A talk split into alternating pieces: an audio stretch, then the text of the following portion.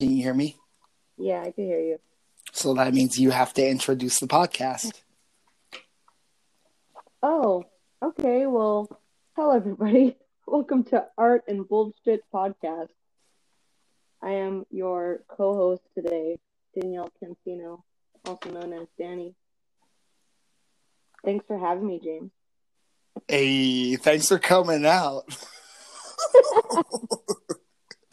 like, ho, ho, ho, ho. See, all right, you guys, time out because we just gonna run with this one. Uh, let let me get my shit right because we got it. It's it's Wednesday. It's a we hitting you guys with a double feature. What is today? It's Woman Crush Wednesday. We got Danie Cansino in the motherfucking place. Ow. So what's up? Um, okay, so let's get some housekeeping out the way first. Uh, welcome to episode 49 of the Art and BS podcast, the podcast by artists for artists and art lovers. I am your host, James Geralds. We're staying in place, we're sheltering, we're holding it down in the West Coast, y'all. For real. Shout out to the listeners on Apple holding us down. Please leave a review. Cats over on Spotify. Smoke it if you got it. Drink it if you got it. You know it's really good. The three niggas. Facts. The three niggas on Google. Stay six feet apart. Keep your mouth covered when you cough. Listeners on the web, we appreciate y'all. Essential workers, hold your head. We appreciate you uh, being out, you know, in the city so we can still get chicken to fry, salmon to saute, and all that good stuff. Armed forces, we appreciate you. Fort Jackson, I see y'all, doctors and nurses. We love you. Keep coming back. Yeah. Yeah, So it's episode 49. What's happening? right. Lucky number 49. Wait, when did 49 become a lucky number? When it when it became our podcast, I don't know. Okay. Yeah. Okay. I like that. I like the energy. oh, yeah. So, Danie, how's your day been so far? a lot of zooming, a lot of zooming, man. A lot of um, my classes. Wait, Right. hold um, on. Stop, stop. Because I, I, I've been really disrespectful and I didn't properly introduce my guest. so let me let me let me put some respect on this woman's name. Okay. All right. Because it, it usually I, I, I, you know, it's been this episode. For those who don't know, we've been trying to get this going for probably the last half an hour, 45 minutes. Um, so, you know, we've been going back and forth. So that's why the beginning is so, um, I'm throwing off We've you been, guys. trying to, we've been trying to get this going for six months. I don't know what you're talking about. Okay, talk that shit. Talk that shit. Okay, so then that's why I'm saying I gotta get a proper intro. So let, let's go ahead. My next guest on the Art and BS podcast. Um, yeah, what can I say about this woman? She is an oracle of oil paint, uh, a chingona of charcoal, a baroness with the brushes. You know, you may have seen her in such tattoos as the 3D Mario flying off the dude, the burning bush tree that's almost complete, certain paintings as uh man, you got a lot of fly shit. I'm trying to think what what paintings I can I can drop off on these cats. Man, you got a bunch of them self portraits, uh women who are, you know, holding the skulls of men and we'll talk about that which I thought was based on uh the sirens and you said it was based on another painting. We'll talk about that in a second. Uh I mean like immaculate portraiture. Yeah, still lifes that are fucking nuts, landscapes that are crazy.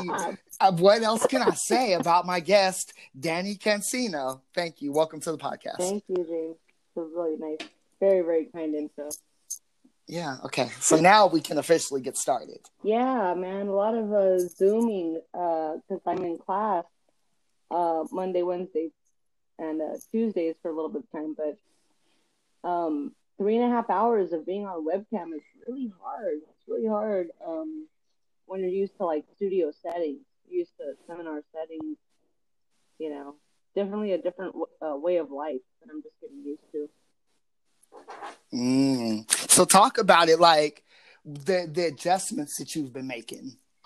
Well, right now I'm a grad student at USC, so I'm in their Masters of Fine Art program, and uh, this is my second semester in, and it's um, it's definitely a different program now. You know, just um, not being able to be in my studio, not being able to have access to uh, my materials on hand or have access to the maker spaces that we had um, is mm-hmm. really hard. It's really hard on a studio artist, on a visual artist, on any kind of maker, you know? Mm-hmm. Yeah, for sure. So, what has been the hardest part of adjusting to all of this? Um, I guess that part, like isolation, because as a as a visual artist, as a tattooer, I need to be with people. You know, I'm I'm my work is very intimate. You know, working on skin is very close. You're with this person for hours on end, and um, and I'm not able to do any of that right now. But the visual arts aspect, like the painting aspect, it's like to have somebody in a room with you looking at a painting or talking about a painting is a completely different uh, experience than looking at it via Zoom, via uh, screen sharing. You know, mm-hmm. how, what, how much can you get from a, a fucking 12 foot painting or 12 foot piece or something um, on a camera? It's really hard. I mean, we're, we're doing the best we can, and I understand that like we're all gonna have to make adjustments. I just, um, you know, like everybody else, I just can't wait to be back around around everybody, around my cohort, around my friends, my family. Um, mm-hmm. it, it's it's uh it's hard to stay focused on the task when you don't have like anybody to share mm. You know what I mean? Yeah, and then also it's it, it's pretty hard to get a sense of scale through a, a computer monitor or through a phone or anything like that. You know, oh, um, because it's like you when you see these small paintings, you get a sense of like, oh wow, the artist packed so much information into that small space. Or when you see these grand, grandiose paintings, it's like, wow, I feel like I'm a part of this. Yeah. You know, like it's engulfing me. But if you're looking at it through a screen, you're not able to, you know, get a sense of that scale. It's kind of like when you look at the sky through a through a screen, you can't really appreciate the volume of the clouds. Yeah uh, yeah, and then like all the other elements about that work, like the way that it's hung, the like uh the border or the edging around the piece, like the texture of the paint, if it's painterly, if it's flat, if it's smooth, if it's rough, like all those all those things uh get taken away, you know? You can't mm-hmm. experience mm-hmm. those things. Um it definitely makes you appreciate being able to see artwork in person definitely mm-hmm. appreciate going to museums or going to places. Get out there, people, man. Go look at some fucking work because it's a whole other world when you're out there and experiencing this with other artists and seeing it like the way it's meant to be seen. You know? Mm-hmm. So, Danie, what was your first memory seeing art? Oh, man. I mean, I guess my first memory, okay, my first memory seeing art, like art, art, we're talking about the umbrella of art, is Disney. You know? Mm. Like that's always been my oldest memory is like Disney. Like Winnie the Pooh, fucking all old Disney films, um, animation, like all those old animations and those old like slides and watercolors and things that elements that were used um, in Disney work were the first things to make me drawn, pun intended, to artwork, you know? Um, yeah, and then later on, like comics and stuff, but like I have to say, Disney's like the first, you know? That like started it all. Um, okay. But I mean, it's it's funny. I'm not like a crazy Disney fanatic or anything, but I do. I gotta pay respect. You know, that's like that's the OG. Like we had every VHS of every Disney movie, you know, until they stopped making VHS videos, you know.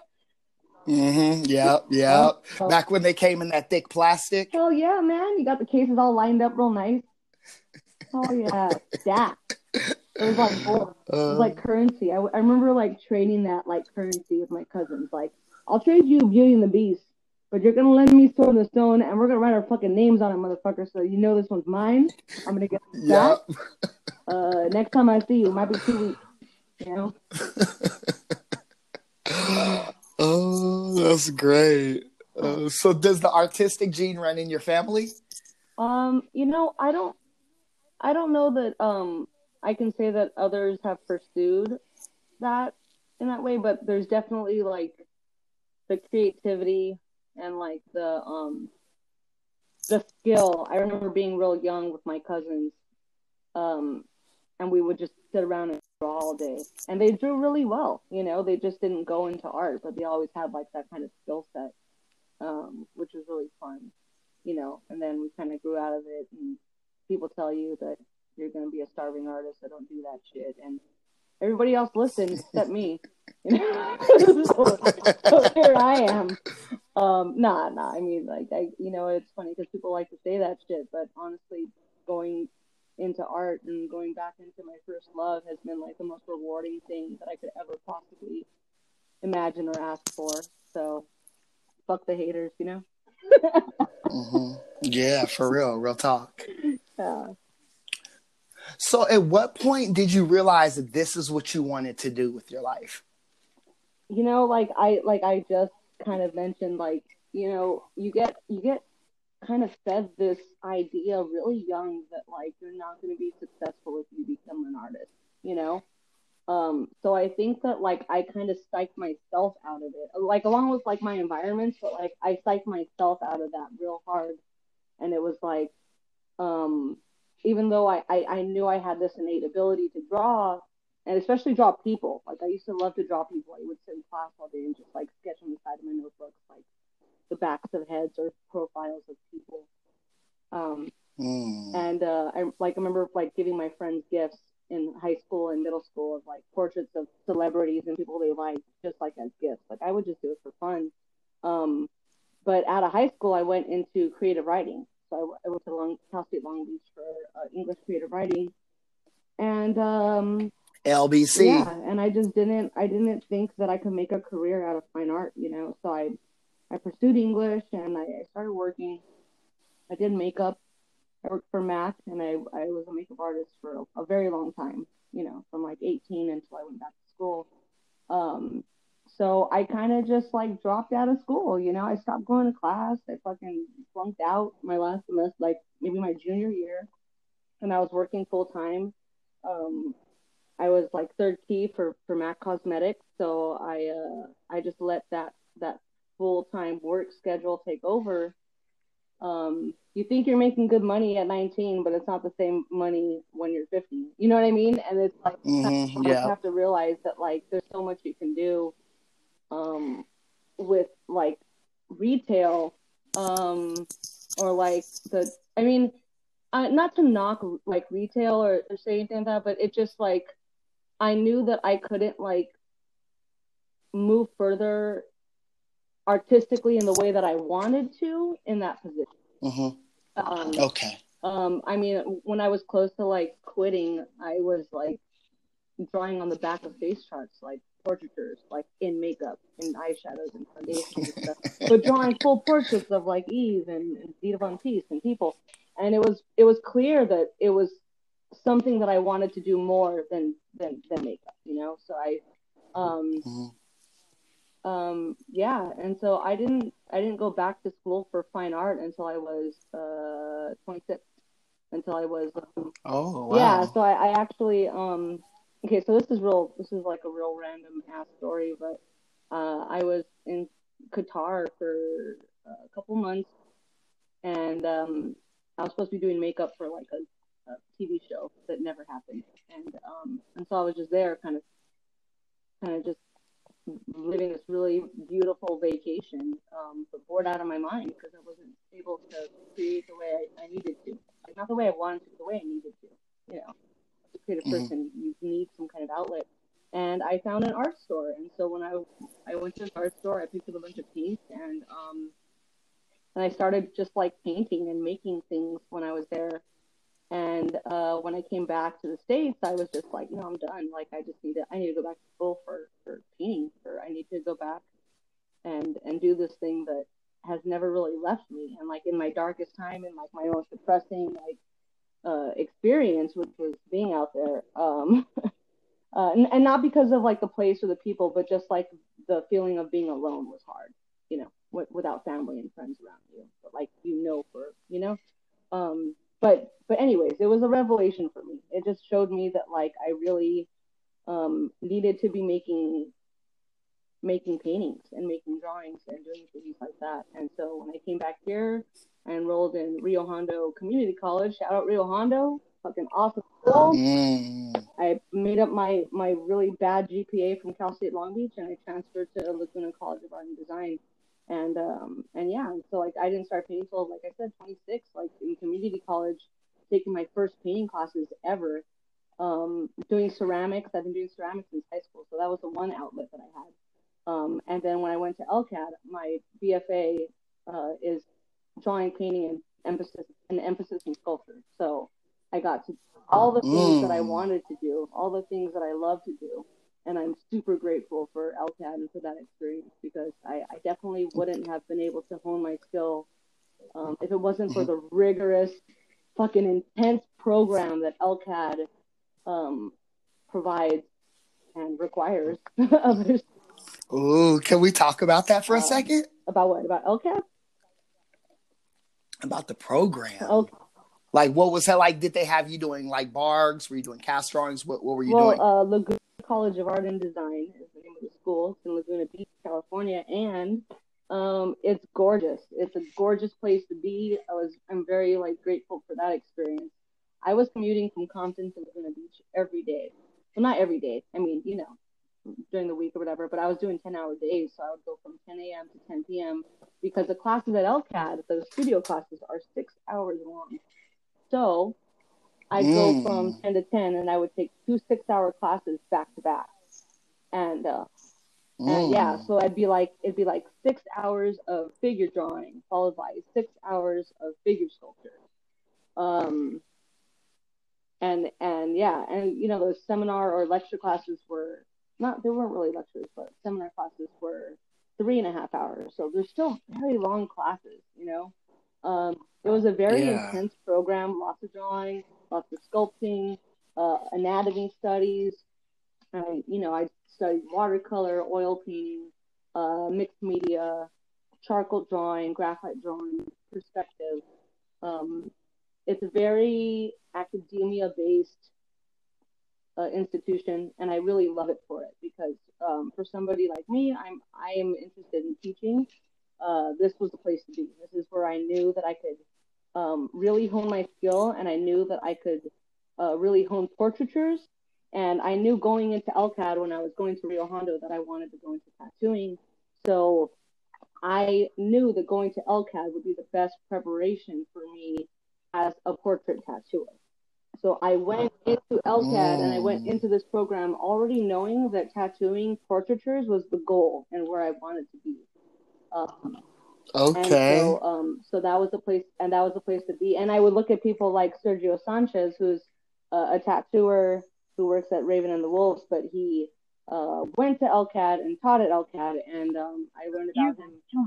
I learned about him in community college, and followed his work, and and just kind of studied up on these guys that dropped out of these art schools and became tattooers, like Nico Hurtado and hmm you know, and Sergio and and um, Matt, Nico's brother, and, and these these guys that were like incredible painters. You know, uh, they were painting on the level that I, I wanted to be, and um, so my mentor at, at at Rio Hondo for painting, Sergio Revia, went to LCAD, and so he was the one that kind of connected me with Laguna College of Art and Design, and um, and yeah, and so after Laguna, um, I I went right into education, which was amazing, and it's just like um, super super grateful for that that painful fucking experience of, of having to to like draw and sculpt and learn and Yeah, collect and share knowledge like that for hours and hours on it. It was a really great thing.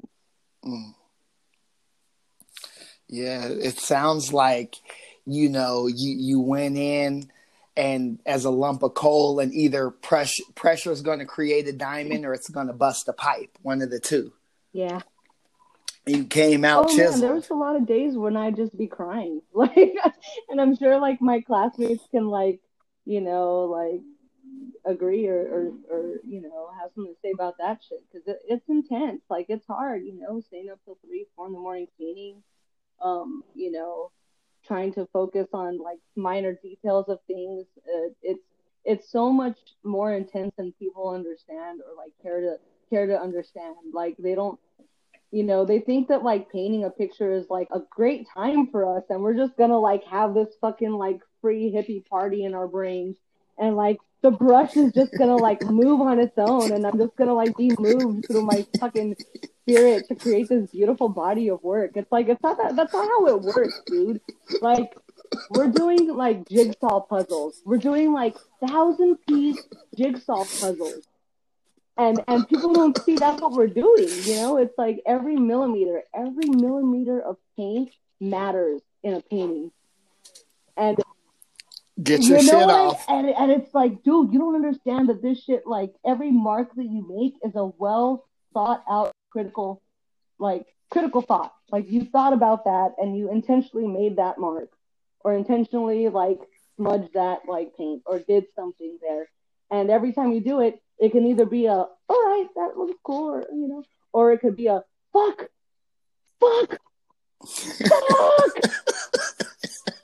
and my my one of my mentors, Hope uh, Railey at um, at LCAD, she would say she was our chair. She would say she called it the one step forward, three steps back. And dude, I don't know how legit that is. It was like that's what it was. You would put a fucking slab of paint down and you just made one step forward that took you three steps back. And you're like, God damn it, I just fucked this painting up right now. Uh, you know exactly yep. what I mean, James. Like, I, uh, I do, yeah. Uh, you're that's I'm just over here laughing because you're I feel it's like wow someone feels my pain. man we're like masochists we just like to fucking hurt ourselves because that's just like it's so it's so frustrating and I always you know it's like people ask why do you do this like why would you stress yourself out and it's like, cause I love this shit. I don't know. I don't know what to tell you.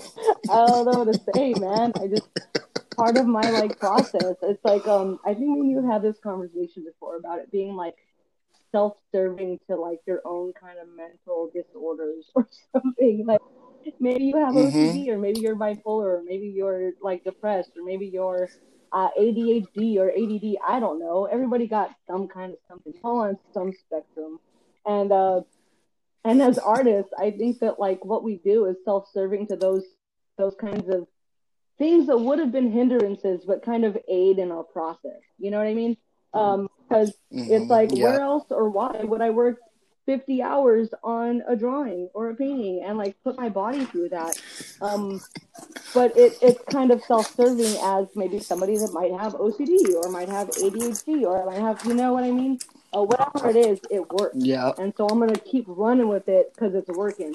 So it's like, and it's working. Mm-hmm. And the proof in it working is that I'm like living, like I like can like be happy living like this, and that's everything. You know what I mean?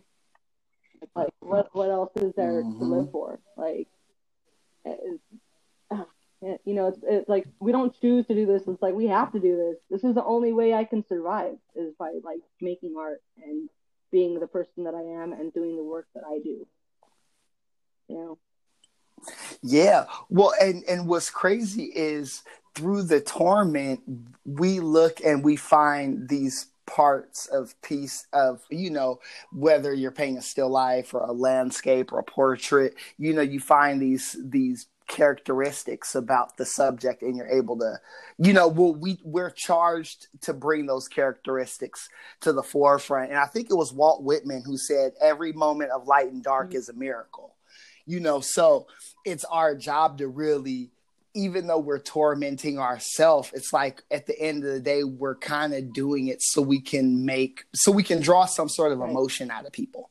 Yeah so yeah, it, it's weird because it's kind of like a selfish pursuit on the front end, but then like when you get to the tail end of the process, we're really we're anything but selfish uh, in that regard. So yeah, um, see. So it's it's Woman Crush Wednesday. Let's talk about some. Let's talk about some women painters throughout history. Can you tell uh, the people, the Art and BS family, who some of your favorite uh, painters uh, were? or Um, are currently? okay, well, it's like it's funny because like when when people, ah, it's so like it's so cliche to say that I'm like a Frida Kahlo fan, right? Like, um, because she's like the most famous Mexican artist of all time. But like, I have to like give her credit because she was the first artist to spark my interest as as a young girl. You know, like as being a kid. You know, I remember being like seven, eight, nine years old, like loving this woman and and owning her diary and the, the images of her diary and had and my parents took me to go see the Frida movie when it came out, which was very fucking awkward, let me tell you. Um, to watch that Salma Hayek movie with your parents when you're uh, a kid. but um, but but my first inspiration was definitely Frida, you know, and like her relationship with Diego and like their relationship with Picasso and like that relationship to like masters, masters and apprentice relationship. Like that's that's kind of what brought me into that world at a young age. Um, and then Mhm. um, I think like I admire a lot of women artists that are are are working right now because seeing them work is the most inspiring to me. So it's like I can go into like Okay. like historical women um, painters, like figure painters and stuff, but I'd rather talk about women that are hmm really killing it right now. And um, you know what I mean? Let's go. And uh, and just doing things that um that are like changing the world and like making an imprint on the world. And it's not necessarily just painters, you know, it's like I'm inspired by all kinds of artists. Um so like what's really been getting to me lately, like really been hitting hard is musicians. And like music has come real strong Mm. back into my life. I I used to play instruments when I was young. Um, and I played in marching band and concert band all throughout middle school, all throughout high school. So what'd you play? Um, oh man, all right. Well, I played clarinet and uh, bass clarinet, like B flat clarinet, like concert clarinet, clarinet woodwind instruments. Um, I tried to do battery drumline for a little bit, um, but I kind of was stretching myself then because I I um, I was in sports and stuff. But I played piano and guitar at a young age and was self taught with those. And um, and uh, I used to play guitar a lot and and it wasn't until recently, maybe the past year, I picked up a guitar again and started playing again. And um, and you know, I'll post little videos. I'm not good. I just like I like to play. You know, I just I enjoy it and I miss it. And um and so okay, so back to the like question. Like I've been really inspired by like female musicians. So like right now, H.E.R. is really inspiring to me. She she's like an incredible musician. She's super talented. She's a great songwriter. Um, yeah, she plays guitar like Prince. I can't even like explain how amazing she is to me. Um, but you know, been watching a lot of Erykah, a lot of Erykah Badu has been like really bringing it out of me. Ari Lennox, um, like R and B, like this new wave of R and B is really good uh, right now. And um, and then um, you know, performance artists. Like I, I'm going to school right now, and my my teachers, my mentors are famous performing artists, you know, or famous like social practice artists.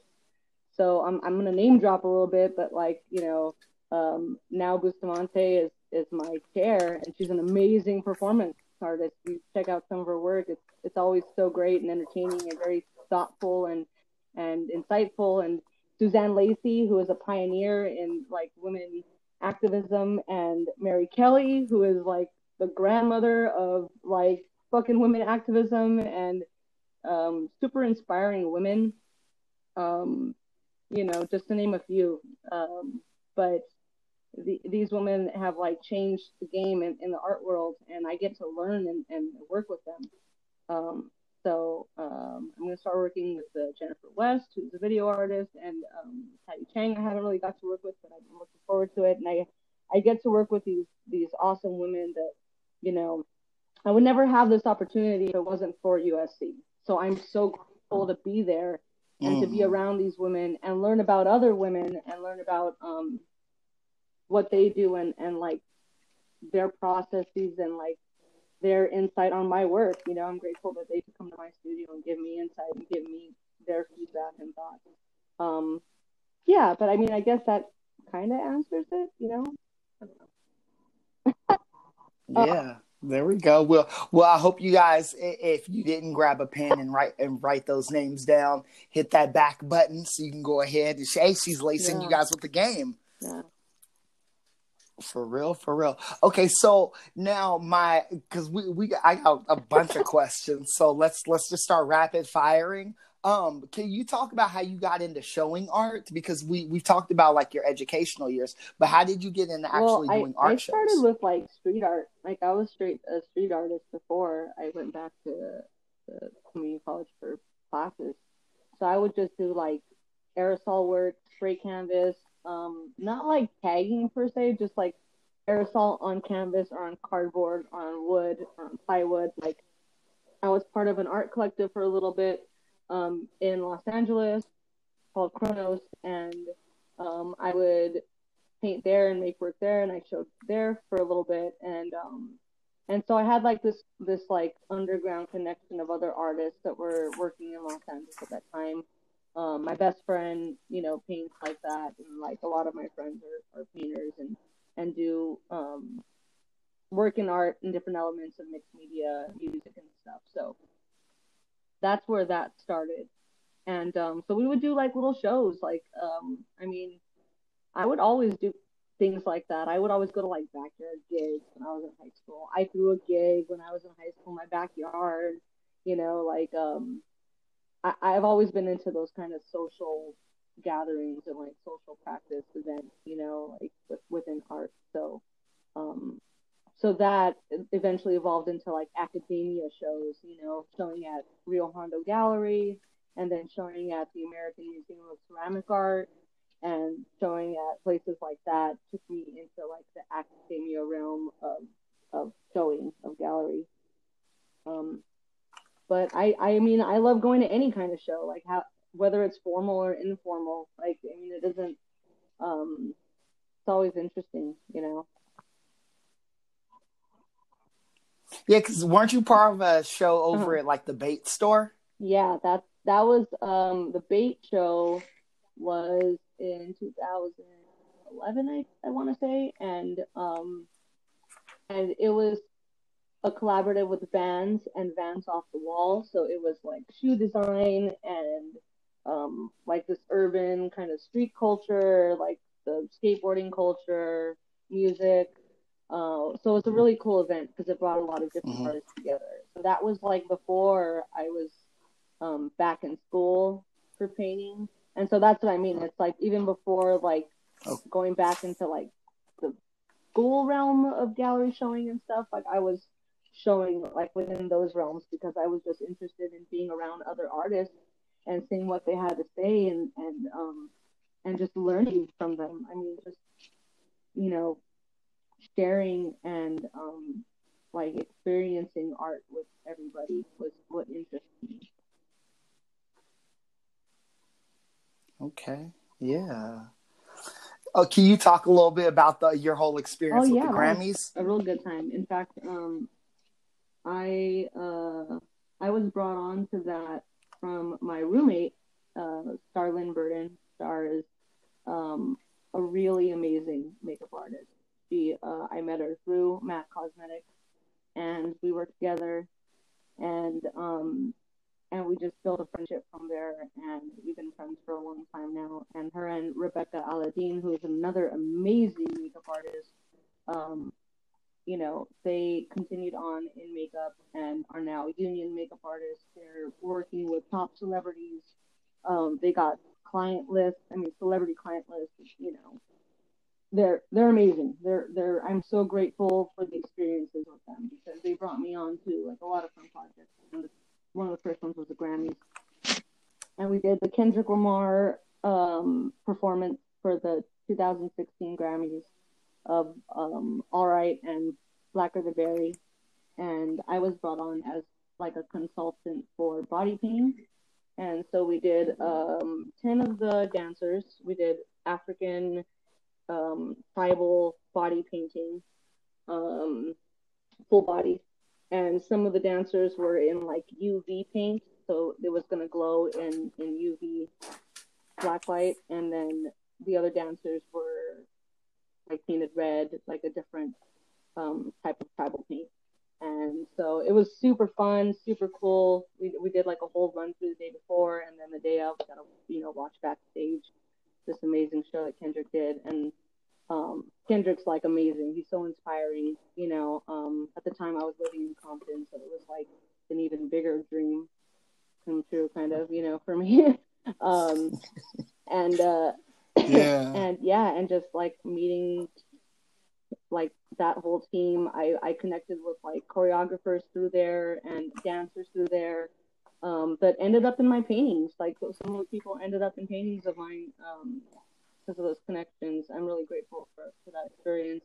You know, seeing celebrities like in the back of Grammys, like I, I remember like locking up this, this tight little like like um uh what is it called like a spiral staircase.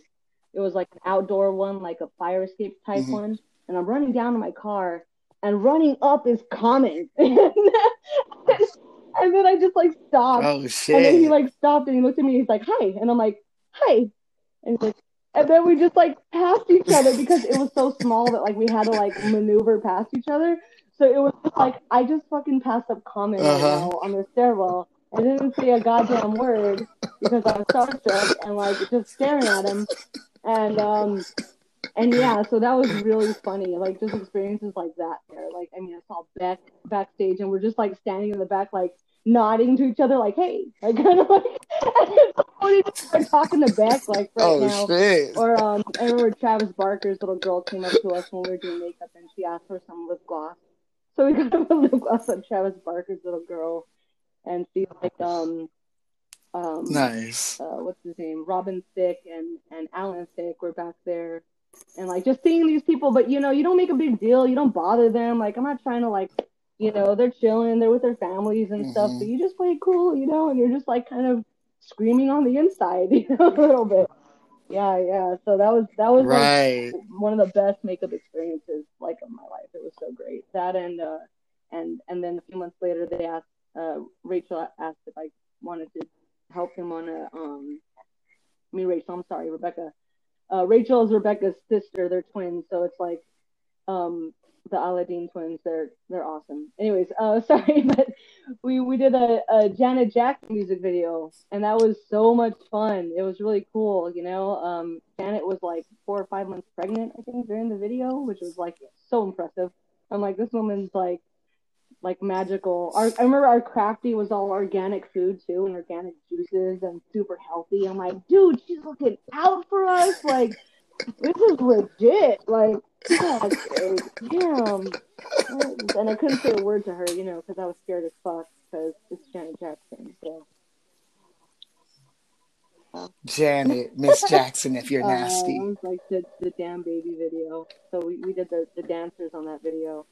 Um, yeah. So yeah, there were, I had some really Nice. really good times with makeup. Like I I really enjoyed it. I really I love doing it. I mean, if there's opportunities like that again, I of course I'd be open to doing them. Um, hmm but I, you know, I just I think my my passion for teaching kind of like has outweighed that, you know, just like I want to just go into education and, and be able to like teach college part time. That's like the goal. Um, so like I just um Mhm. the makeup industry is so um demanding of your time. Like you really need to demand. I mean, you really need to give all of your time to the industry if that's what you want, you know. And I just couldn't do that. That's just I'm I wear too many fucking hats, and that's just the way that I live. You know, I, I can't do that. Yeah.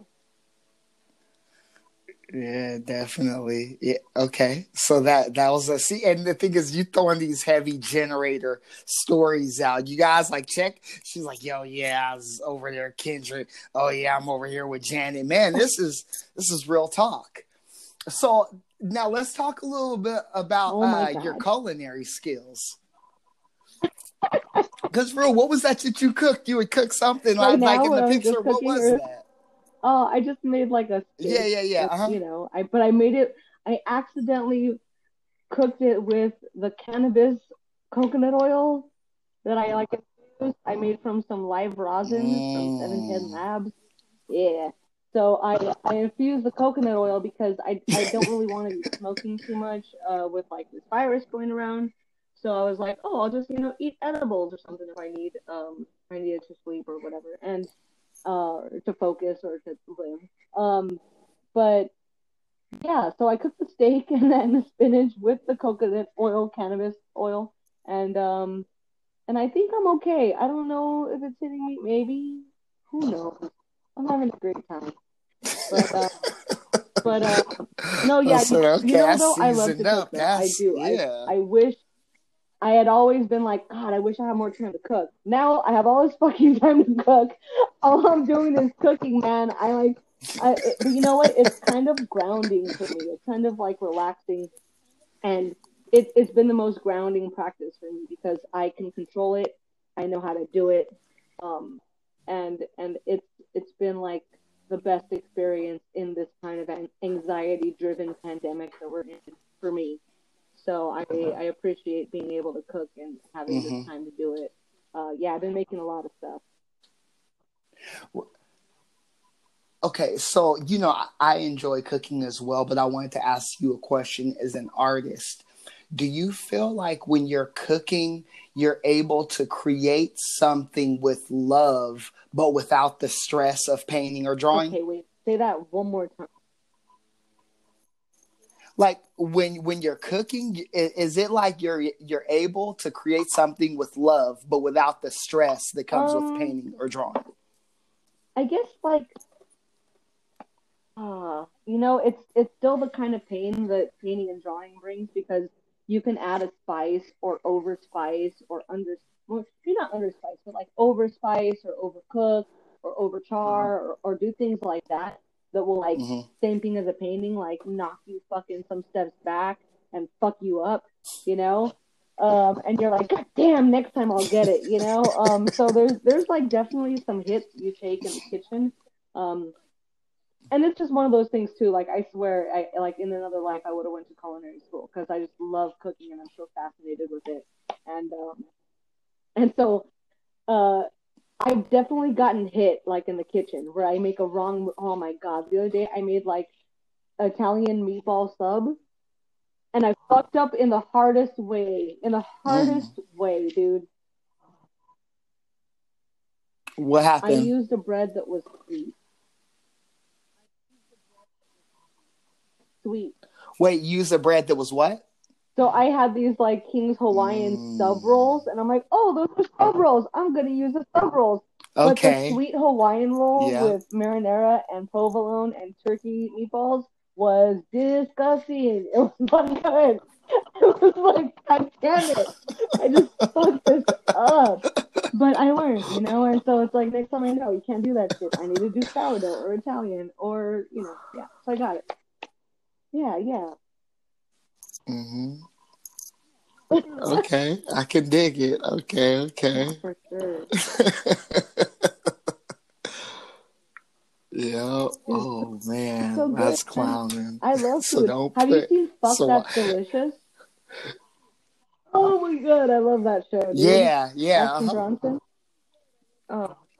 hmm oh yeah, dude. Alchemist, Alchemist is so and. Big Body he's like such a he's such a pain. I'm just like, dude. Stop being a punk ass and just fucking eat it. Like Jesus. Yeah. I know. Yeah, 'cause he'll just be half outside doesn't eat, smoking, so- like chilling outside. I'm like, God damn. You're missing out. And they're like eating oysters. I'm like, dude, that looks so fucking bomb, dude. Oysters, seafood. I love seafood. Oh man. Yeah, dude. I yeah, so I'm I'm Yeah. definitely a foodie. I will travel for food. I will go places for food. I will spend money on food. Like that is probably what I spent my most my most um leisure money that I spend is on eating something delicious. For sure. Uh huh. Okay, so if someone's coming to LA for the first time, Uh, what are some places that they should go to? All right, well, For food, well, once well, okay, everything opens give me, back give up. me like a, a genre, like what what kind of food? I mean, like, uh, just uh, like let's do one thing from one thing Mexican, one thing American, and then one genre All of your choice. So for Mexican food, um, Mexican fast food. If you've never been to Los Angeles and you want some Mexican fast food, look for a King Taco. King Taco is the shit. It's legit. It's straight out of East Coast. And um, yeah, dude, their fucking tacos are fire. The tacos are sopes, uh, tamales. They got rotisserie chickens on Saturday and Sunday. so roll through to King Taco, dude. Um, and then like restaurants, um, damn. Um, see, because I know like the like the like fancy hipster Mexican restaurants, and like those are great, and I'm sure you'll find them on like your fucking like Instagram and shit. But like if we're talking mom and pop shops of like Mexican food, Max's, Max's in uh Duarte and Monrovia, like those areas, Azusa, that's some bomb Mexican food. Um, yeah, Max's and King Taco. Okay, and then American food. I mean, um, geez, I don't even know. It's like you. All everybody has like those hometown burger spots. You know what I mean? It's like if I want to go back to Montebello, my hometown, I'm gonna eat at mm-hmm. Ari's is like the burger place of the town. So it's like everybody got those places, you know. Um, and Los Angeles has a lot of like good, okay, um, yeah, like hipster, fun, interesting food. So it like there's so much good stuff you can't even like. I don't even have to name one or two because you could probably name twenty and they're all gonna be fucking fire. Like that's just food here. The, the food out here is dangerous. It's very dangerous in Los Angeles. There's a lot of good ice cream places. Um, okay, wait, I do got one. Desserts. If you want a good dessert, go to Donut Man. Donut Man is in Monrovia, Glendale, Glendora, Glendora. Um, but it's off the 210 freeway, and it came out in Her, the Netflix show Her, but they don't label it and they don't say the name because of copyright. They probably don't want to be out in Donut Man. But I'm gonna endorse Donut Man because that stuff's the shit and they got they got they have strawberry filled donuts or peach filled donuts like fresh season, so like fresh strawberries, fresh peaches in their fucking donuts. Amazing. Yeah. Yeah, so that that one you definitely got to come out oh, here wow. and, and, get some donuts from Donut Man. Um, that's probably the best that the best mom and pop one. And then in Whittier, Whittier is like a, a really close city to me. Um, there's a Mexican restaurant called Bizarra Capital, and it's like a Mexican fusion, like new wave Oaxacan type of deal. Really fucking good, really good place. They got like really good mezcal drinks and margaritas and stuff. Mezcal is my favorite liquor, so mm. smoky. Okay, well, we will take I note don't know of why that. I had to say that, but I felt like I had to say that because that restaurant has like pretty fun mezcal drinks. So Gotcha. Yeah. Well, that's good to know. Yeah, yeah. So, okay, you, everybody, she laced you everything from King's Taco, the low key spot, to where you can get a donut yep. with peaches in it. I mean, oh, what else do you want? Me. I'll tell you all the food. I like food. I'll, I'll, I'll always step out. I'm like, you vegan? I'll tell you your vegan spots right now. Got you. Got you. oh, snap. Let's go. Oh, yeah. All the time. Yeah, I like it. I like it. That's like yeah, so much ha- having your bases covered. Like being able to go to like the the mom and pop shops that the locals will go to, like having their input on food is so much better mm-hmm. than like you know what I mean? Than going to that like commercial like poppy whatever. Mm-hmm. There's nothing like it. Yeah. Yep. I agree. Um, the last time I was in LA, when we were leaving, we went to this place. I forgot what it's called, but their like signature thing was they had like French toast and pancakes, but it was filled with stuff. So you could get like strawberries or peaches or whatever, you know, fill like a French toast, a piece of French toast filled with strawberries. Mm. And I mm. forget the name, but that shit was banging. Oh, in Chinatown, in too. Shout out to Chinatown. No, that place wasn't. I, I have to figure. I can try to ask my homies where that place was. Maybe they'll remember. But the Chinatown place I ate was um because I went for um what the fuck is that um that chicken place that's hella hot. Uh, the supposed and there's like a big ass line for it. Fuck, what the, it's some famous chicken place, and, and there's a big line for it. Um, and that shit was just it was stupid. So we ended okay. up going to this place called the Bauhaus. I think it's called. And they yeah. sell these little Vietnamese sandwiches oh. that are just man, oh yeah, it's banging. Some like banh mi sandwiches. Fire, yeah. Yeah, yeah, yeah.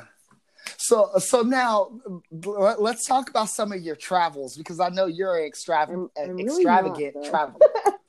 I'm not. No, no. I, I like. Okay. Okay. Well, just the guitar. But you've been like overseas, right? Months. I've just no, and then I've just been to like you know New York and DC and like. But when I was younger, when I was like in school, I went with my school. You know, like I never, I, I still haven't been back as an adult. Like I haven't been to like the east, the East Coast, and I haven't been um, okay. to Europe yet. So those are places that are are going to be coming up in the near future for sure. Hell yeah, I need. You know, go I, to like, the Met. I just can't believe that I haven't been to New York and been able to drink. Like, like what the fuck? You know, like what is wrong with me? I haven't been able to go to a bar in New York. That makes me so sad. You know, um, you know, and then like and go to Chicago, like you know, and then um, and and then to Europe. Right now, my cousin is living in Amsterdam, and I'm just like, I need to get to Amsterdam. I need to go see my cousin and um, and check Europe out because I I know too much about um, old white man paintings to not be able to go through them. So I, you know, kind of. Um, but you know, I just uh, yeah, old master stuff. Like I, you know, I I very intensely studied those paintings for years, and I would love to go nerd out and like see those paintings up close. You know. Mm, yeah, get some quality time with the Caravaggio's. like, you know, going to Vermeer's house or going to like these artists' homes and like, dude, the fuck, like that's insane. You know, like, um, I don't know, just like I, I feel like I'm disservicing myself because I know so much that it would just, it, it would like it would complete things. There's like these unanswered, like these un, you know, business.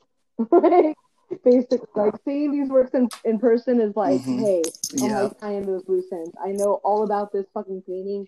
Now I get to like see firsthand what I know about it, and I get to like fully understand it. Because like what we just opened with for this podcast, it is not the same experience like seeing these pictures or seeing these pictures of paintings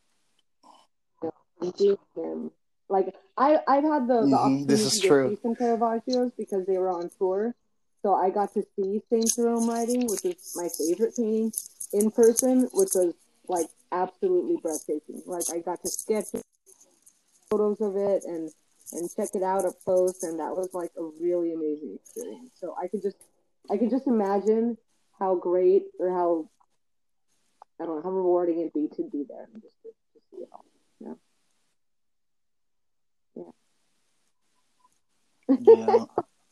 Just really geek out over all where it really, you know, where it all popped off at. Cause yeah, that's, that's where you really get the game at. Yeah. I mean, it's, is when you go to the source. It's funny. I wouldn't like say it's the source, but well, I mean, going to Rembrandt's house. I mean, yo, like, yeah, but I just um, I don't know. I feel like it's going to be a really interesting experience now that I'm, I'm in grad school. I am I'm understanding so much more about fine art and about and about my like my own culture and about um, like European culture and and um, fine art and and like all the mm-hmm. systematic kind of like racism. I mean, I hate to bring it up like that, but like it's there, but it's there. You know what I mean? So it's like to, let's to, go get into to it. Know all this information or be um, be educated on all this information, and then and then try to have the same experience that you would have without knowing this information. Um, it's like taking the red pill. You know what I mean? Like you're not gonna, you can't unsee what you've seen, and so Yeah. um, so having having this this outlook now that I have on fine art and on like old masterwork and on like the colonization of of fine art, you know, the colonization of like everything, like the, the you know, the white superiority and everything that we do and everything that's all around us, like you can't unsee that shit, you know? hmm It's not like um it's not like I'm Yeah. I'm like, you know, trying to like start some shit, but I'm I'm not gonna not acknowledge it when it's there. So so you know what I mean? So it's like so Right. I, I really want to see what my experience is going to be like when I'm there in person, you know? Um, yeah. I mean, Mhm. I don't know. Is that like, like a downer to say that? Um, I don't think so. I don't. I, for me, I don't think so. You know what's what's interesting though is we've talked about a lot of stuff, but we really haven't got a chance to talk about your work yet, right? And and and, and, and some of the things that you've painted, uh, and you know some of the things that inspire you. Um, you know what you're trying to say with your paintings and your art things of that nature. But um, before we get to those questions, do you have a ritual before you start Hmm. painting or creating any artwork? Mm. I don't. I mean, I definitely need music. Um, like music's a big thing. Um,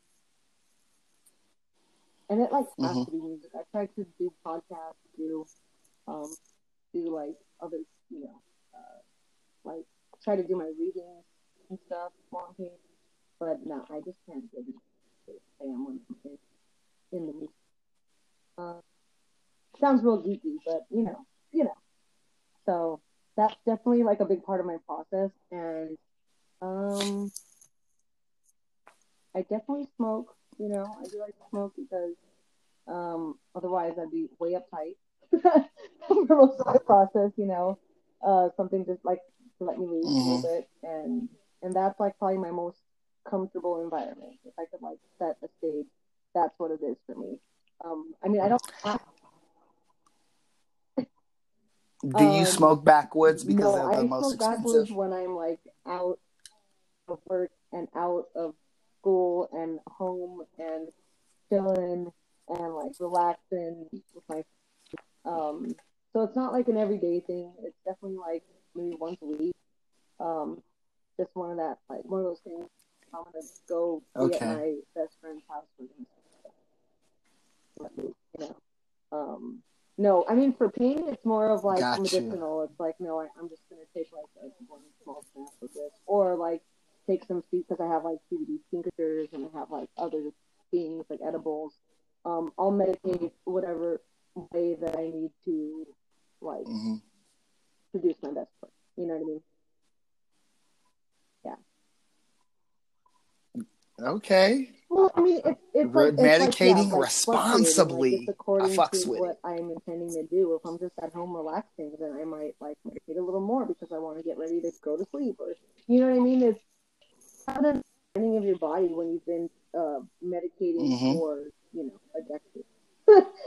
so it's like you start to understand like what you need and and that kind of thing. Um, you know, so so it's definitely um, it's definitely something that like that is I don't want to say like uh,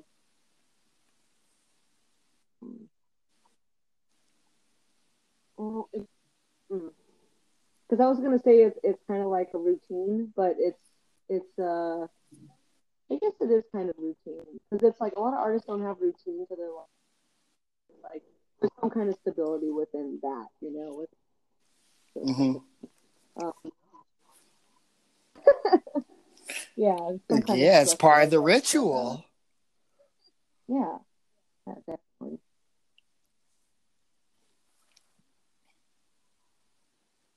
Hmm Yeah, that's uh, and, and you know it's it's these are things that I'm always curious about with with people and how they work with you know but when they're creating and things like that. Now, can you talk about uh some of Oh, those um, paintings that you were doing on textiles? Mexican fabric. Um, yeah, I um Mm-hmm. I started working on those like around 2017. 2016, I was working with them, but not painting directly on it. And um, and it's been a long, difficult, painful, rewarding process. Um, I have had a lot of failures with this textile work, and I've had like some good successes, I think, or what I feel is like successful paintings. Um, but it took a lot of like trial and error because it's like a new, uh, it's a new medium to me. Um, it's not like cotton duck. It's not like linen for those nerds out there that know what I'm talking about. Um, it's extremely absorbent. So um, using oil, like an oil painter, so using oil, I have to prep the the fabric in a way that it will not be absorbent. And that is a very difficult process, especially if I want to keep Mm. it um, at like a zero opacity, like the, the whatever I'm filling it with. Um, I want it to be completely transparent so you can see the Yeah. fabric. So um, I've had a lot of errors where the fabric comes out like milky, where it starts like getting white, where um, like different different has bubbles, like different kinds of things. So it took a lot a lot of um, it was a long process, but I'm happy where I'm at, and I'm still like experimenting with that kind of thing. Uh, I guess I'm I'm trying new things with fabric. I I don't really want to get into it because I'm Mhm. not really into it yet. but but just like yeah, know that that's coming. Like there's more. Okay. coming, But Okay. um, I'm still learning with this medium. You know, like I'm still learning from the fabric, learning um, as I as I work through it. You know.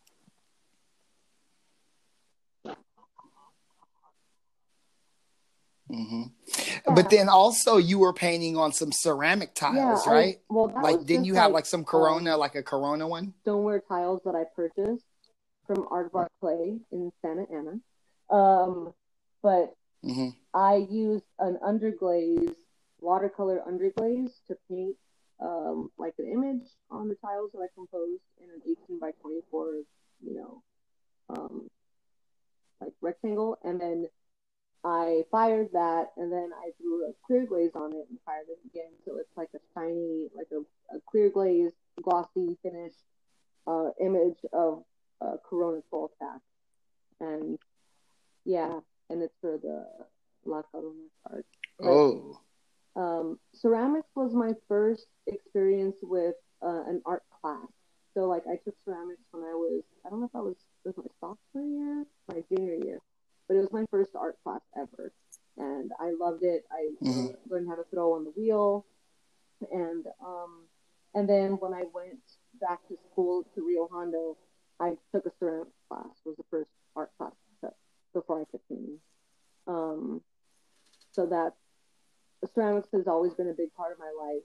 Uh, the ceramic instructor at Rio Hondo, his name is Robert Miller, and he's like one of Mhm. my number one mentors. Like he's been supporting me since day one, since I was in that ceramic class with him, you know.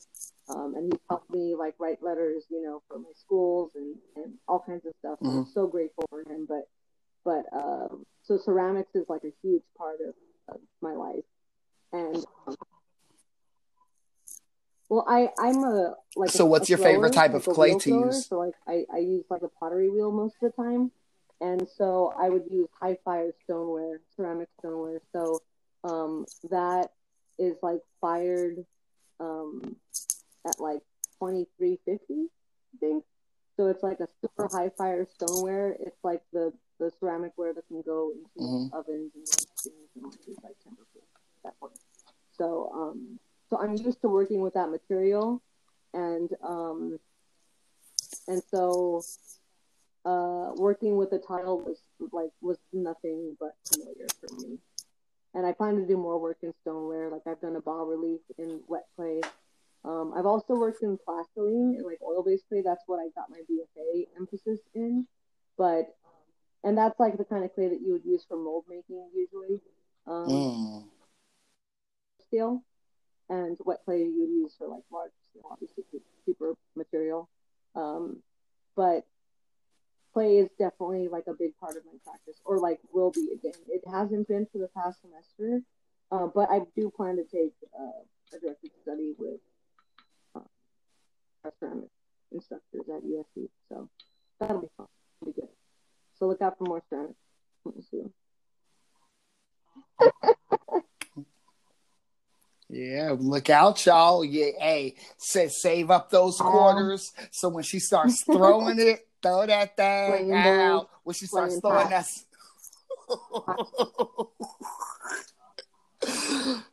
All right.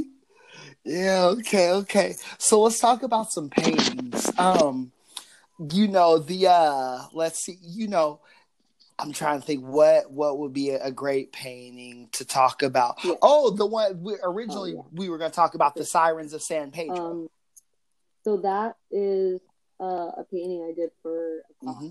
and um, the kind of idea for the painting was it was supposed to reference like an old master painting in some kind of way, and um, but like our, our, of our own, you know. Um, like imagination and just kind of like run with whatever painting we are inspired by. So I chose an Edward Poynter painting. Um, and I don't, know if it's called the Siren's Cave. I'm pretty sure it's the Siren's Cave or um, something like that.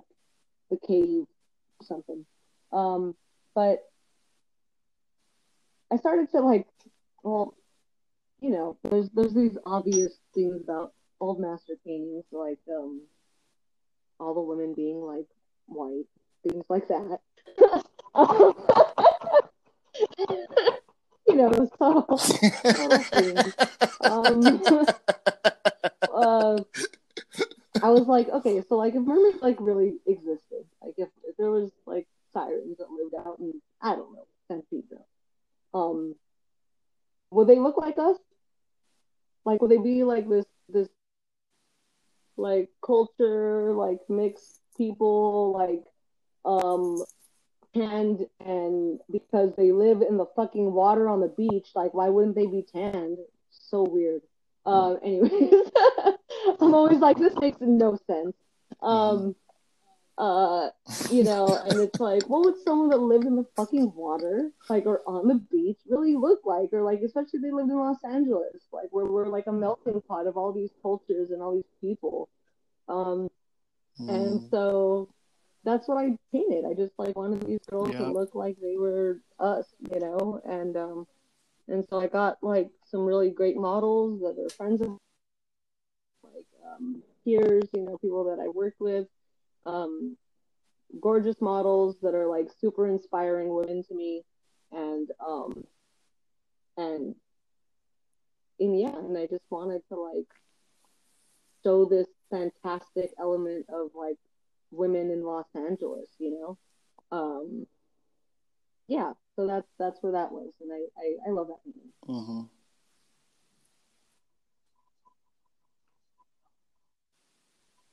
Yeah, it's it's a it's a fantastic work. I, it definitely, um, you know, it it captures the eye and it provokes a lot of thought. You I, I you know looked at the painting and just wondered about the process, about the story, and uh, a bunch of things. But you know, I'll I'll tell you what let me know.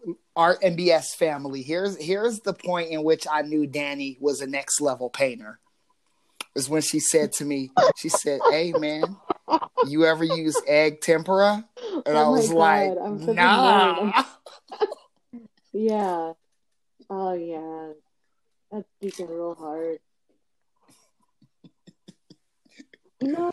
Uh, I, hey, but you know what? I need to get there. I need to get there. So, so can you talk about okay, that painting so because because the no, the, the painting is crazy. And um,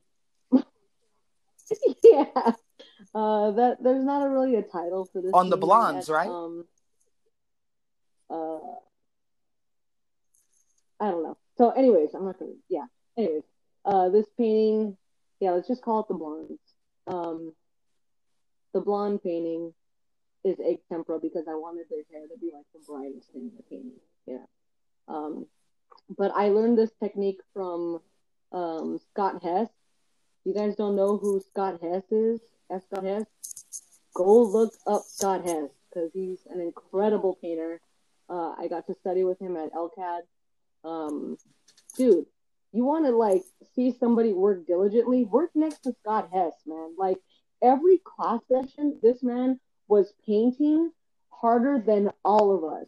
Like painting through the breaks, like nonstop. Motherfucker was done in four weeks. That painting was done, fucking glazed, like everything. And we're just like, oh my god, like he he he's like such a hardworking creator. Uh, it's so inspiring, you know. It's like you want to be inspired by your instructors, like watch them work. Oh my god, you know, like that is so inspiring. And I like I hope one day to be that person. Like I just want to work next to my students so that I could learn from them and they can learn from me and we could just like have this like frenzy of sharing knowledge, you know? um, but anyways, yeah, so um yeah. Mhm.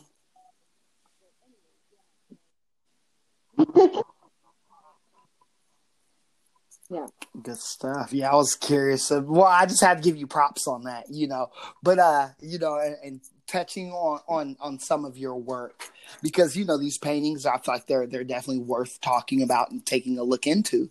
Um, so the next painting, and then after this, we'll we'll switch topics and switch oh, gears. But can you talk a little um, bit about the uh, like a, Firestarter number two painting? That was a painting from a series that I called Firestarter, and I I did about five paintings um, I still have images from it that I would like to paint, like uh, that I might create paintings for it. Um, just because um, the content, like in that painting, uh, you know, um, subject is very important to me. You know, it's it's a very personal one. I mean, looking at the painting, I don't think that like an audience would come to the conclusion like um, about anything that I know about this person that I painted. Um, but I know this person that I painted. So uh, it's, it's my cousin, and she's very close to me. She's one of my best friends. So um, Firestarter is everything that like she embodies. Like it's what people think of her. Um, it's what she maybe is, but like in the most beautiful way. You know what I mean? Um, and like people may see that or may not see that but it's like these paintings i like want mm-hmm. to embody like that element of of of this person um and so like we did this shoot like for her and according to like the aesthetic that like we felt was like um the most representational and like empowering and like um you know uh fierce you know i want to say like fierce very fierce person. So, yeah. hmm I mean, I enjoyed. I mean, it's it's visually pleasing, but you know, on a on an artistic level, you know, the lost edges. I really enjoy that, um, and you know, I the honestly, my favorite part of the painting is, is, is her right hand that's grabbing the shoe. I just love the way that the the lighting hits and then well, see, it just okay, drops so off to the shadow. I, am really um, yeah, fuck with it. Painting. Um, whereas like the Sirens of San Pedro is like um mm. like um a tenebrism old master technique of building up from an underpainting and then scumbling in like, no, not grisaille. It's like full underpainting in like burnt the umber, grisaille, and then scumbling in uh, white highlights throughout the whole piece, and then glazing in color. Um, if you know like Adrian Gottlieb, who's like a, like current painter, um, G O I E L B or something like that. Like um, but his paintings, like you'll see his process, and he builds up paintings like that. And uh, that was the, the the technique that I was taught um, by Richard Morris, who's a really amazing painter out in New York.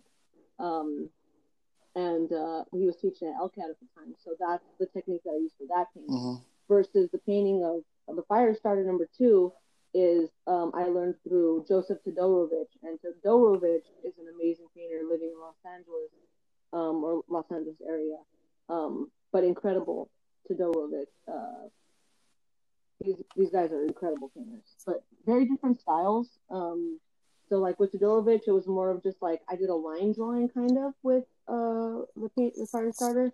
Um, just kind of like blocked out the figure and the general shape, and then blocked in like my shadow shapes real quick.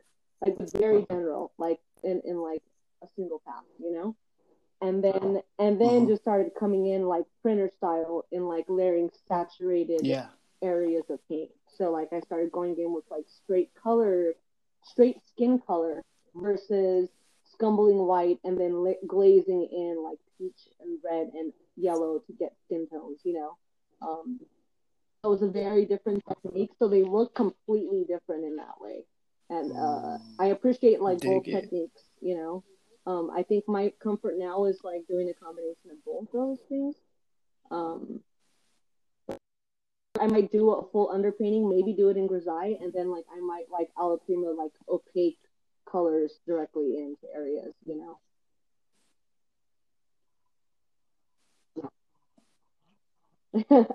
yeah. Dig it. I love and it. Talk that. like That's you- that art talk. a knife a lot in your painting is really helpful um, in creating that like Oh. loss of edge or creating that um that um what's that called? I mean, you know the um variation of edge, variation of line, you know. Um, so in that what you're talking about, the hand that's Yeah, yeah, yeah. shoe, Uh huh. um, most of that is paletted in. Like I just knifed that shoe in and knifed that whole area Mhm. in because it's the closest to us. It's in like the most foreground of the image, so it needs to be the most painterly. Whereas like it's going, it's almost like building up like Mhm. a bas relief. We're making like a 3D image, you know. Like the thicker the paint, the closer it is to like to the foreground. So like the things that are like pushed back in the background like need to be thinner. So like Right. that it just made sense to have it like heavily like painted in, like very painfully. Um so like and this is one of those things, like if you like seen it in person, you'll see the direct difference between the two paintings and like the application, you know. But it's hard to see like on two D on screen.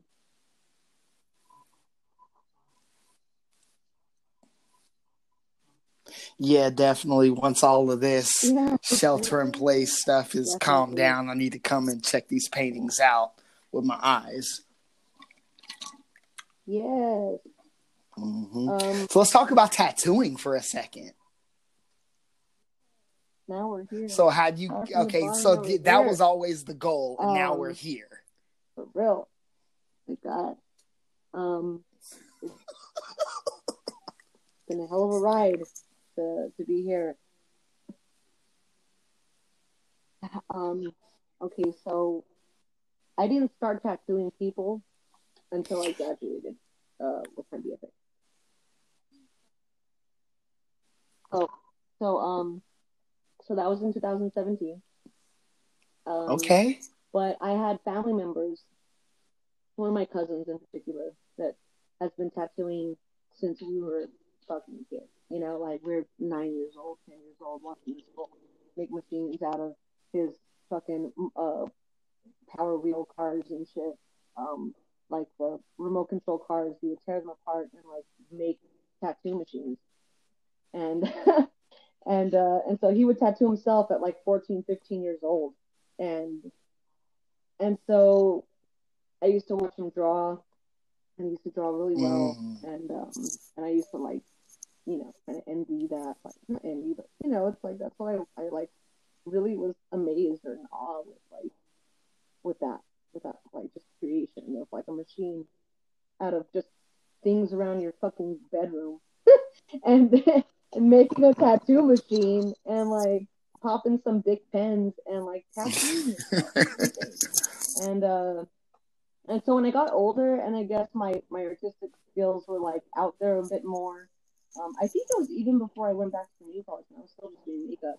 Um, my cousin Charles was like, "Hey, you need to start tattooing. Like, you need to fucking like take my machines and like start learning." And I'm like, "No, I'm not ready. Like, I'm not down. I'm not down to like put shitty tattoos on people. Like, I was not down for that. So so for me, it was just like, if I'm gonna do this, I'm gonna do it right, and I'm gonna like, like, try to be the best fucking portrait artist that I can be, you know, and like really hone my skill and really get this down because I know that when I start tattooing, that's what I want to do. I want to like paint on people's skin, and um, and so like I, I saw, you know, I saw these big portraitures or big like arm pieces, leg sleeves, back pieces that these artists were doing, and, and I just knew that that's where I wanted to be. But if I wanted to be there, I needed to be on their level um, with my education, with my knowledge. Um, some people don't need a formal education, and that is fine. I don't knock it. There's a lot of successful people, mm-hmm. successful artists that didn't uh, pursue formal education. I did because I need the fucking discipline. um, but you know what? It made me better and I'm grateful for it. So like, you know, mm-hmm. like yep. people say whatever the fuck they want about it, but like it was the best choice for me. Like I needed this and I'm so glad I did it. Anyways, yeah. So um so when I graduated, um I finally let Charles come over and give me machines and give me fake skins and like I think it was six months no, it was like a year before graduating is when I got the fake skins and he's like, all right, you know, teaching me how to use the coil machines and how to like um, the different like needle types and like you know what's for shading, what's for lining, what's the voltage, like those kinds of all the basics. Um, I was watching a bunch of YouTube videos. I was watching a bunch of like going on websites to like ink websites and watching their free videos. Um, I was just nerding out and trying to learn in every way I could. That, um, and I'd have to do it informally because that's a, a, a, genre of art that like doesn't provide like an academia based um, knowledge system or structure. So I had to pursue it like like as any other artist with it doesn't have a formal education. So I had to like watch videos and fucking watch tutorials and like read about it and do all that shit. Um, but I did it, you know, I, I did that for maybe six months before um yep. I did my first tattoo and I did that like maybe six months before graduating on my cousin. Um oh my god, he's such an asshole. He made me do a. Now, what was your first tattoo? Quarter of? moon, but like a full moon with like the quarter moon showing, and then like the rest of it shaded. I'm like, you asshole! You're gonna make me do a perfect circle for my first tattoo. Like, do you know how much of a dick move that is? Like, that is like the hardest thing to do. um, but it didn't come out too bad. I mean, I it's it's shitty, but it's not like too shitty, I guess. Like, thank God. Um, he wears it proudly. I, I love him so much. but later on, I, I did another tattoo on him, another perfect circle tattoo, and this time on his forearm, like where everybody can see it, and it's really nice. So I'm really grateful for him because, uh, yeah, he's uh, he he, don- he donated his leg. That's what that was.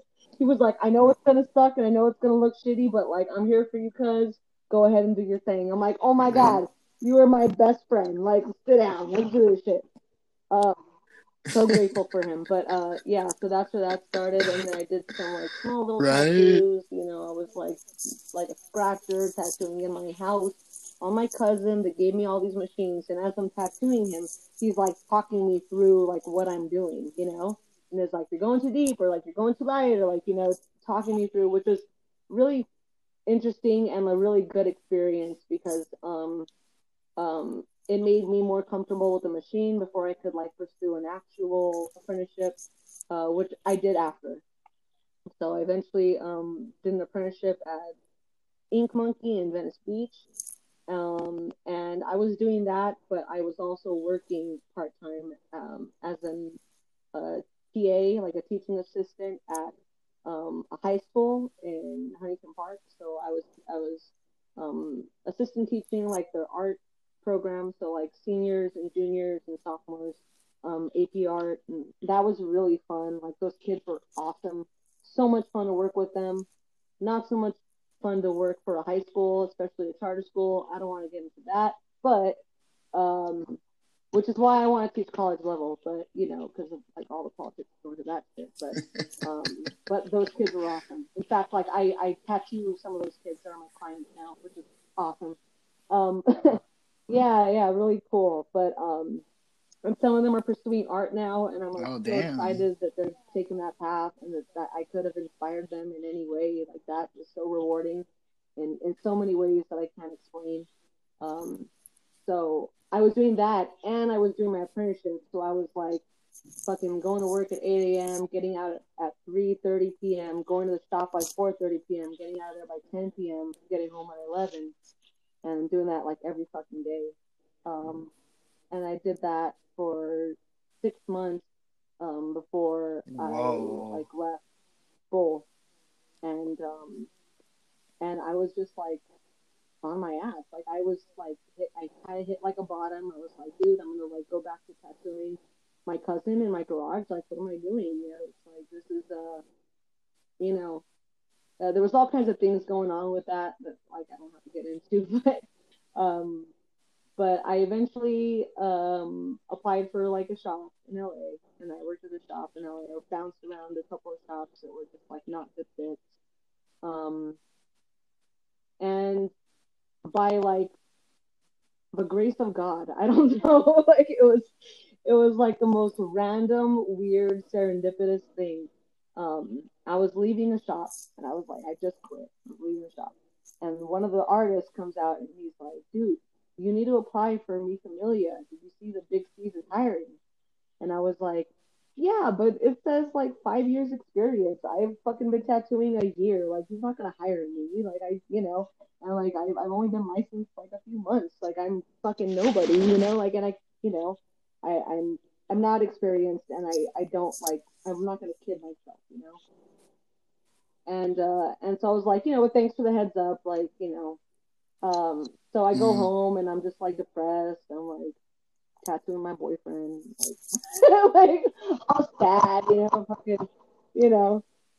And then, and then the owner of Mi Familia, likes like six or seven of my tattoo pictures on my Instagram page, and I'm like, oh shit, here's my chance, you know. So then I message him, and I was like, hey, what's up, Big C's? Like, I'm a really big fan of your work, like. yeah. I know you guys are hiring. Like, I do not have five years of experience. Like, I'm a fucking novice. I just like left my apprenticeship and this and this, but I'm a hard fucking worker and I'm I'm very diligent. And I promise you that like I I will like work diligently and work hard and like I want to learn and I want to be around people like where I can learn and stuff.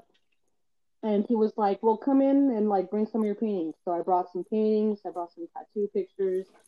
And you know, straight out the bat, he's like, "You tattoo like shit," you know. Like he was like, he was like, he was like straight up. He's just like, "Yeah, you, you know, you, but you know, you're gonna fucking listen to me, and you're gonna like watch, and you're gonna learn, and you're gonna just like, you know, you're gonna work."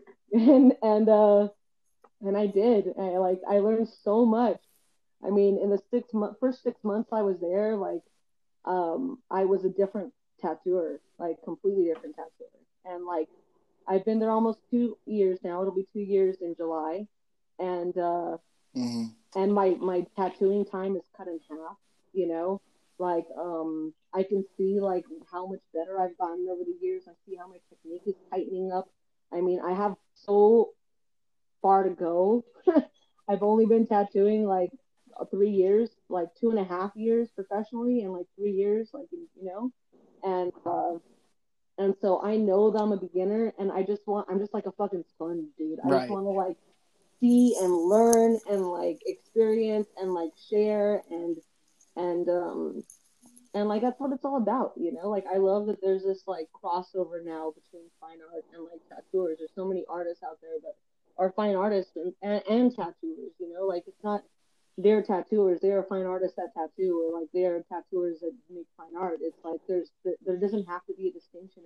It doesn't have to be a line, you know. Um, and and I'm really like exploring that, like not just like as a tattooer working for Mi Familia, but as um a graduate student. Like my thesis is based around tattooing and fine art and like the colonization in both and like those kinds of reflective elements and um and like those kinds of issues around like classism and like growing up in Los Angeles and like things that I feel um I need to speak about or want to speak about. Um but tattooing is definitely a big element of that and it's definitely shaped who I am today.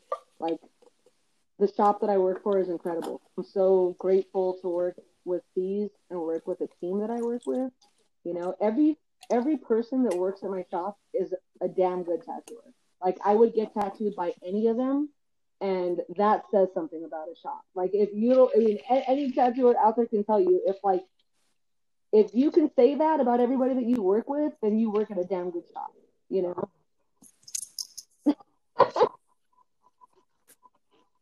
I'm gonna start asking people that question. Like, would you would you let everybody, anybody, yeah, tattoo you in the shop? Like briefly worked at, like but, hell, motherfucking um, no. You know, it's like. Can Can you talk a little bit oh, about? Yeah, I, am um, sorry to cut you off, but can so you talk a little bit about the oranges? That stems from my apprenticeship, uh, where I I took some of the oranges that I was tattooing at at the shop to the high school, and I just like left them sitting on my desk.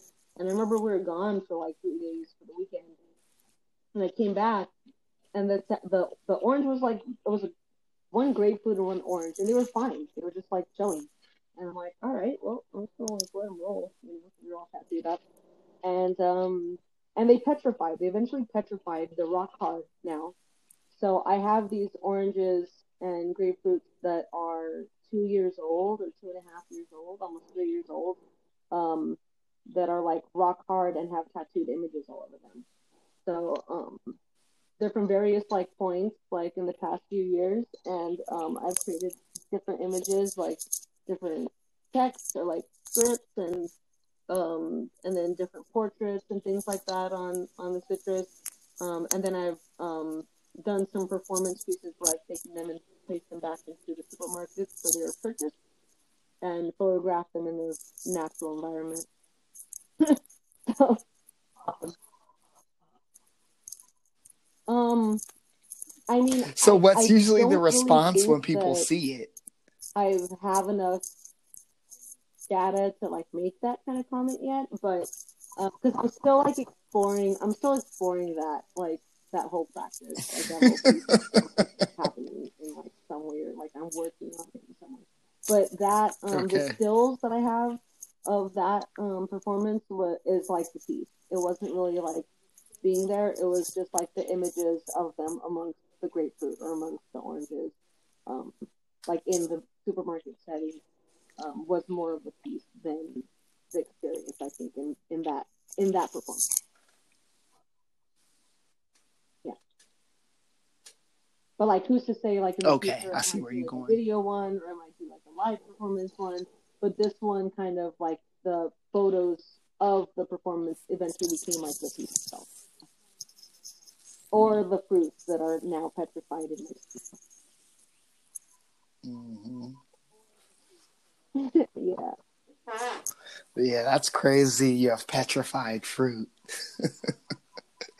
So, hey, hey, you know the thing is, Danie, is you don't just stick to like one thing. You do yeah, still life, know, portraiture, um, landscape. You do it all. I don't know. I wear a lot of hats. Not like uh, I'm just like.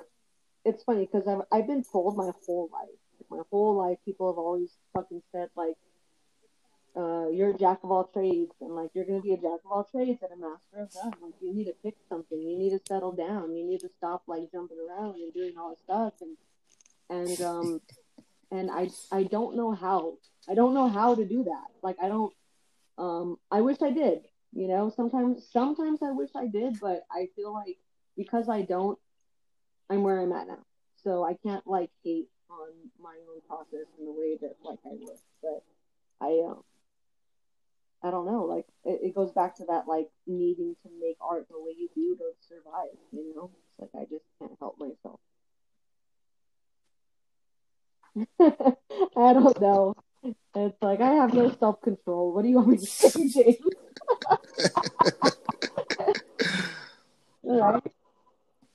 You know, I say, hey, it's real. I, I dig. I was just bringing it up. You know what I'm saying? Hey, we here. Oh wow, yeah. But that's that's part of mm-hmm. you know being an art artist. We have this insatiable desire yeah. to create, which is uh yeah, and that that leads us here. So you know, Danie, we've been all over the map. We yeah. talk cooking, tattooing, yeah. oil painting. So, what advice would you give to someone who you know, is either pursuing um, art or is looking you know, to pursue art? It's like, okay. I watched a Jim Carrey commencement speech like a decade ago or so, like whenever it came out. I'm not sure when the year was, but he gives this commencement speech and he talks about his dad and about how his dad was like a super funny dude and he wanted to be a comedian, but he was an accountant and after like 40 something years of being an accountant, he was laid off. And then he says, you know, if my dad taught me anything, it was you can fail at something you hate, you might as well fail at something you love. And and he says, you know, like every decision that you make in life is a decision made out of fear or a decision made out of love. And that super resonated with me. Um, I started dissecting my life and like where I was making moves out of fear and where I was making moves out of love and and the decision to not pursue art was definitely a decision made out of fear.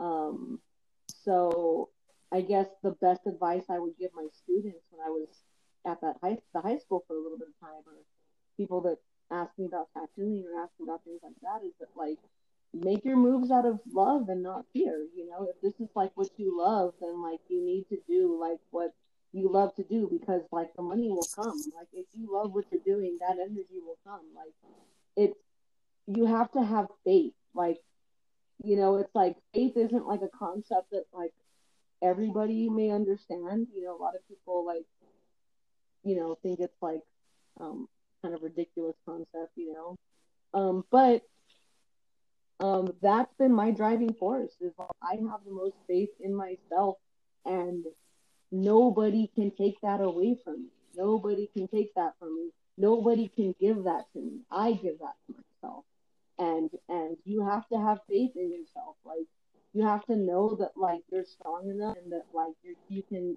you can do anything that like you you know you put your mind to because like you're more than just a body, you're more than just a brain, and you're a spirit, you're a soul, and like um, all that like purity um, can bring nothing but good into your life. I know that sounds super fucking hippie, but like I, I firmly believe I firmly believe in that. You know, I firmly believe in karma. I believe in like in in like reaping and and sowing and like and, and positive energies and like good vibes and like and so if you make the decision to be an artist because it's what you love to do, then like you're not making the wrong decision.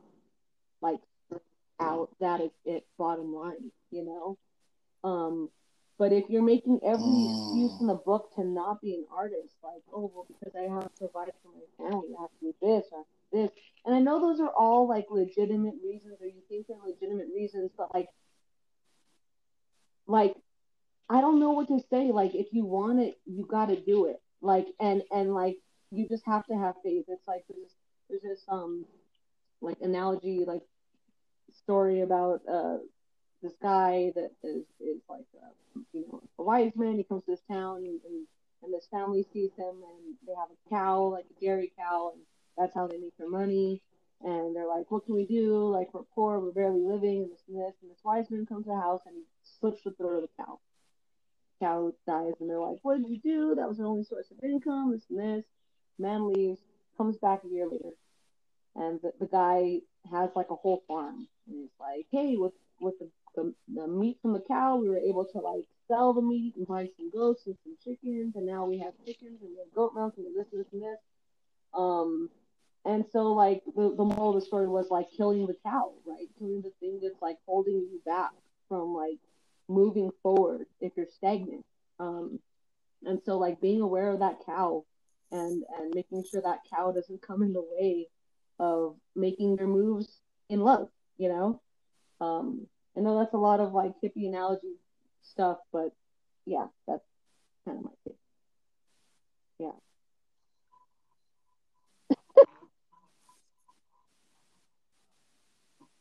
See, that's uh, with that family she is left, y'all. That's a pearl right there. Open up the oyster, there's a pearl. So Danie, we gotta we gotta get him like it's hot um, right now. So we're we're go we're about to mosey off. Do you have know. any uh shout outs you want to give? Like it's been really great. I appreciate you for bringing me on here, you know. I appreciate my mentors, the people that have like helped me along like my path, my journey. It hasn't been easy. I'm not the easiest person to work with or be around, I'm sure, but I appreciate you. Like I appreciate everybody that like listens to this, everybody that like is interested in what I have to say. I'm just interested in sharing information and and sharing our experiences. That's all. Reach out to me, Danie Cansino on every platform. It's Danie Cansino. Yeah. That's all.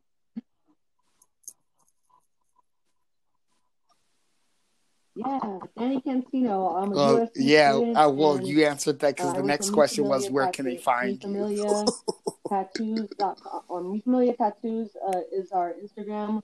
Our webpage will be up soon. Working on that while quarantine. And uh, um, yeah, so hit me up for some tattoos or some fine art or just to talk about art. Like I'm I'm down, you know. Always down for this.